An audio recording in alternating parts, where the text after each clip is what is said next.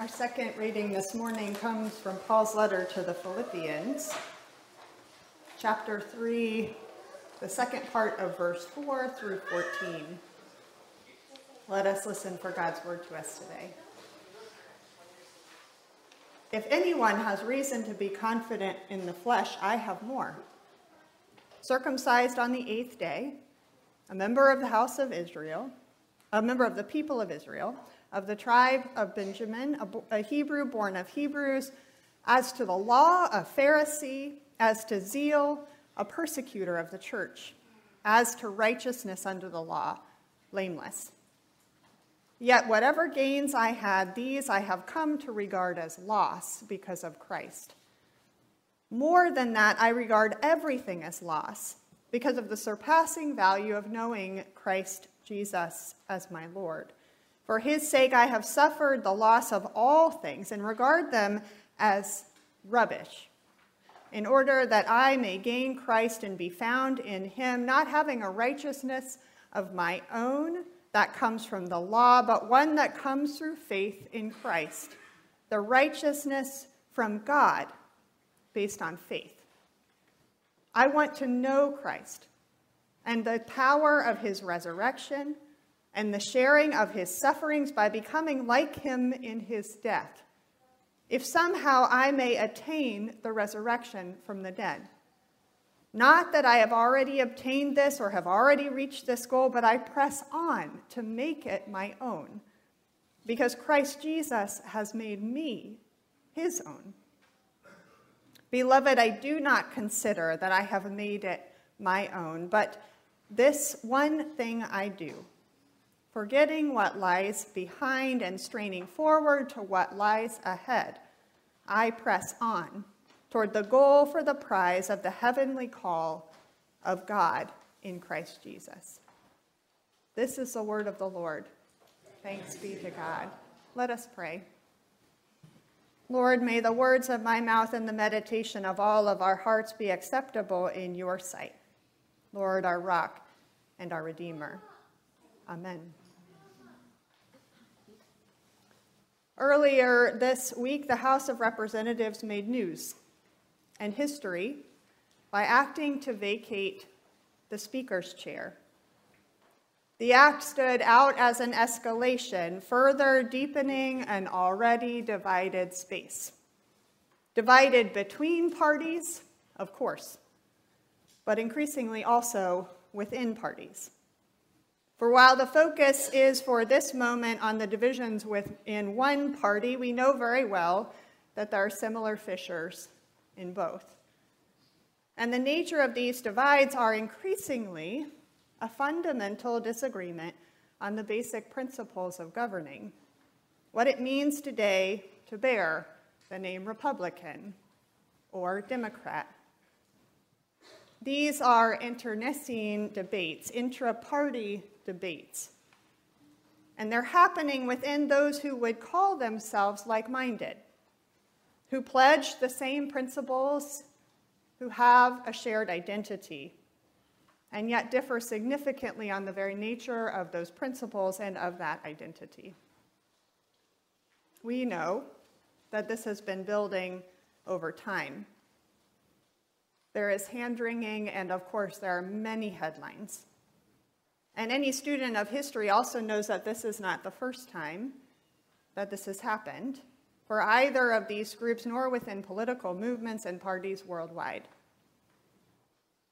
The hope might be, of course, that these debates lead to growth in some form, change that strengthens, change that benefits and progresses or conserves governing principles. And in this case, of course, the nation as a whole. Yet, frankly, it's hard to imagine it particularly in the realm of partisan politics, because here the ultimate goal is always necessarily internally focused the survival of the party and the power of governing. Beware of the dogs. Beware of evil workers. Beware of those who mutilate the flesh, for it is we who worship in the Spirit of God. Sounds like it could have been part of a floor speech. And perhaps it was. For it was with these words that the Apostle Paul began the passage that we then picked up this morning in this third chapter of his letter to the new church in Philippi. You see, Paul too was weighing in on an, on an internecine debate. The first one in this Jesus movement that was to become the church we know today. And it was a ferocious debate. One that it's important to take a moment to consider carefully. Because for centuries it has been misread and misappropriated to further anti Semitic theologies. And in the world we live in today and this morning, as acts of terror against Jewish communities are on the rise, and two, as tensions seethe through centuries of religious and territorial aggression in ways that call us to prayer for an end to the violence this morning. With this background, it is our work not to repeat past mistakes that feed this very violence. So we remember that Paul, too, was a Jew who believed that Jesus had been raised by God and so was baptized. Speaking to people here, Paul was speaking to people here with much the same experience.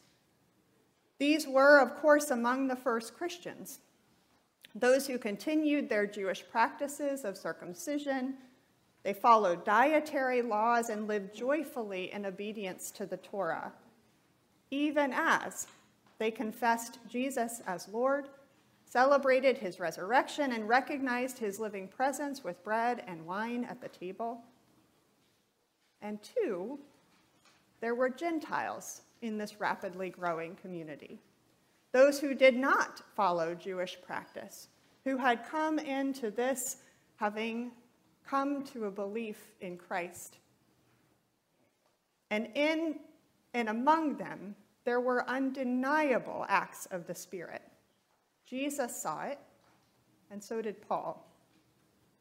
So the question quickly became what does it mean to bear the title of Christian, or more precisely at the time, a follower of this way, those who believed and proclaimed Christ resurrected from the dead? What did it mean to be among these. Now, we know that every club has its membership requirements and every identity has its unique characteristics that set it apart from others.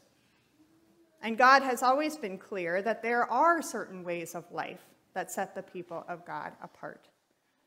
In our Exodus reading this morning, for example, we heard the crux of these, the Ten Commandments, 10 of the 613 that make up the entirety of the mitzvot, the law. It was precisely these laws that Pa, nay, Saul, so, vehement, so vehemently defended.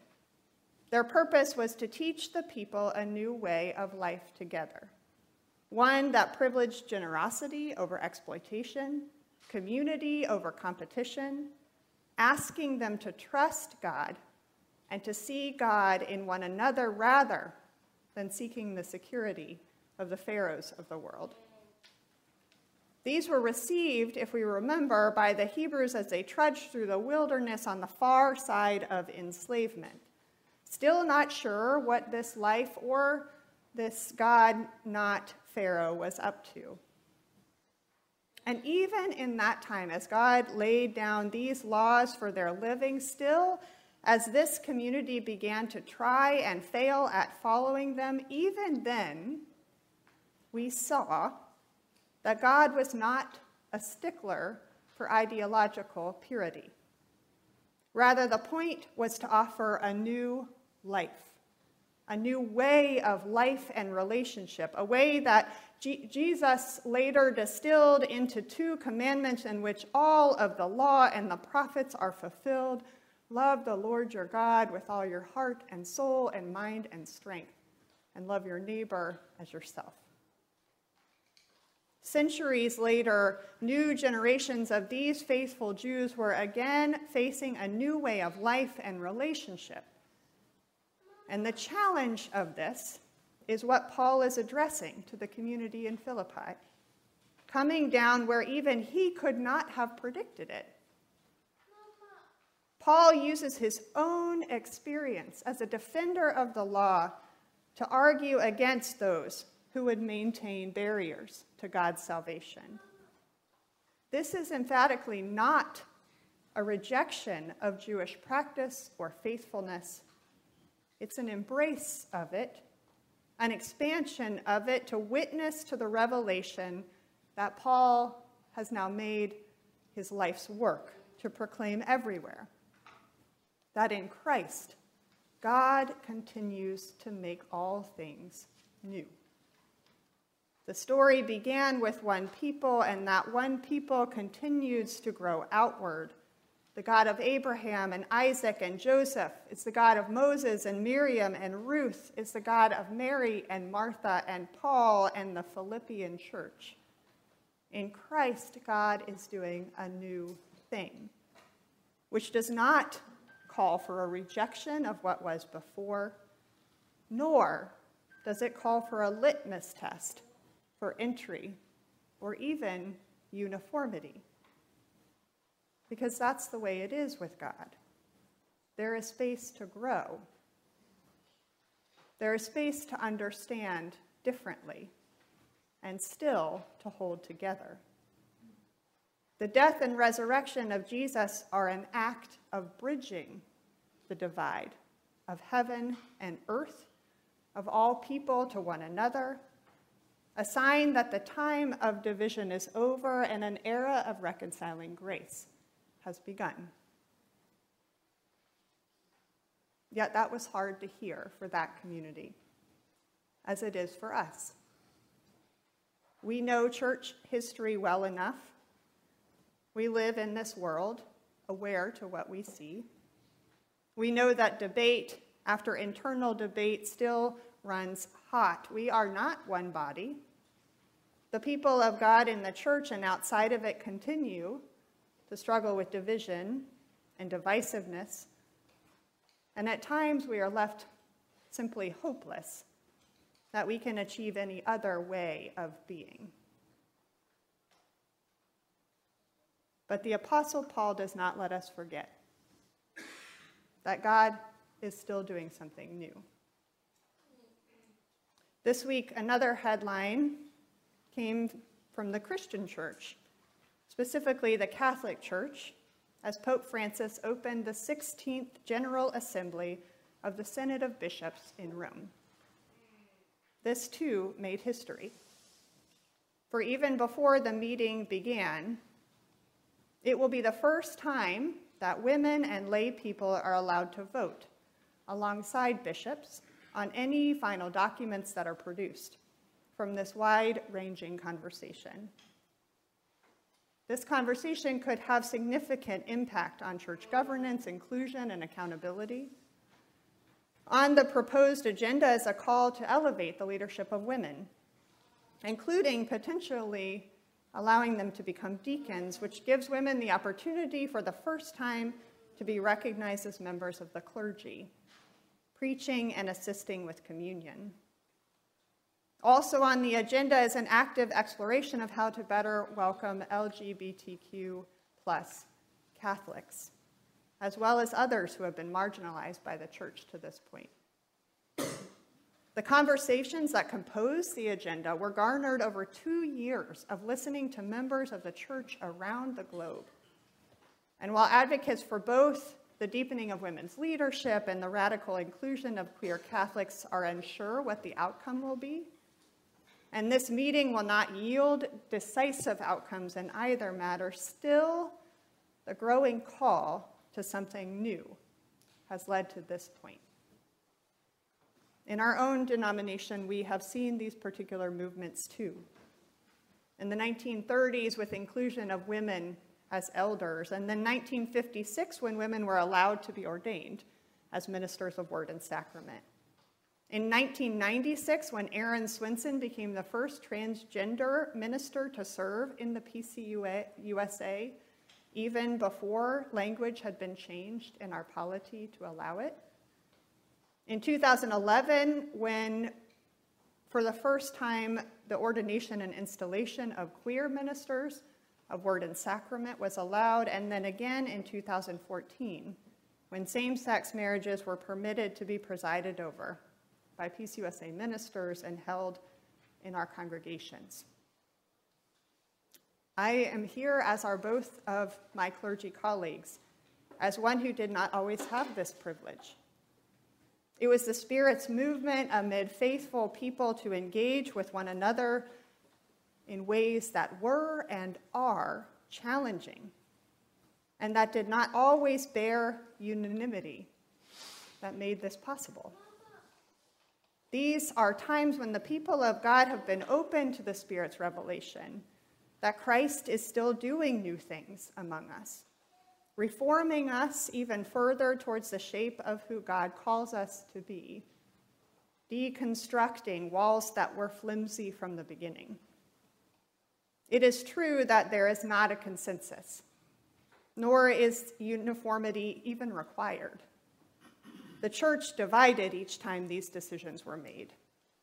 We still have work to do. Yet Christ has been made known, I believe, through the prophetic work and voices of many who have strained forward, as Paul did, to what lies ahead, making space for more people to be used to proclaim the good news of Jesus Christ into a hurting and divided world where it can bear up new hope. And this is our mission, is it not? For we are not a movement nor an institution that is inter- internally focused. Our goal, our mission is not the survival of a particular denomination or even a certain form of tradition. We believe that death has been defeated and that new life is the order of the day. So, we are, as we have always been, externally focused. We are called, as the Hebrews were, as the early church was, to live differently, sacrificially, even. We are not beholden to litmus tests for righteousness that only serve to fuel grievance. Instead, we strain ahead to something new, trusting in the solidity of Christ, who has already paved this way, broken down every barrier, and reminds us along the way that in him there is no more death, only eternal life.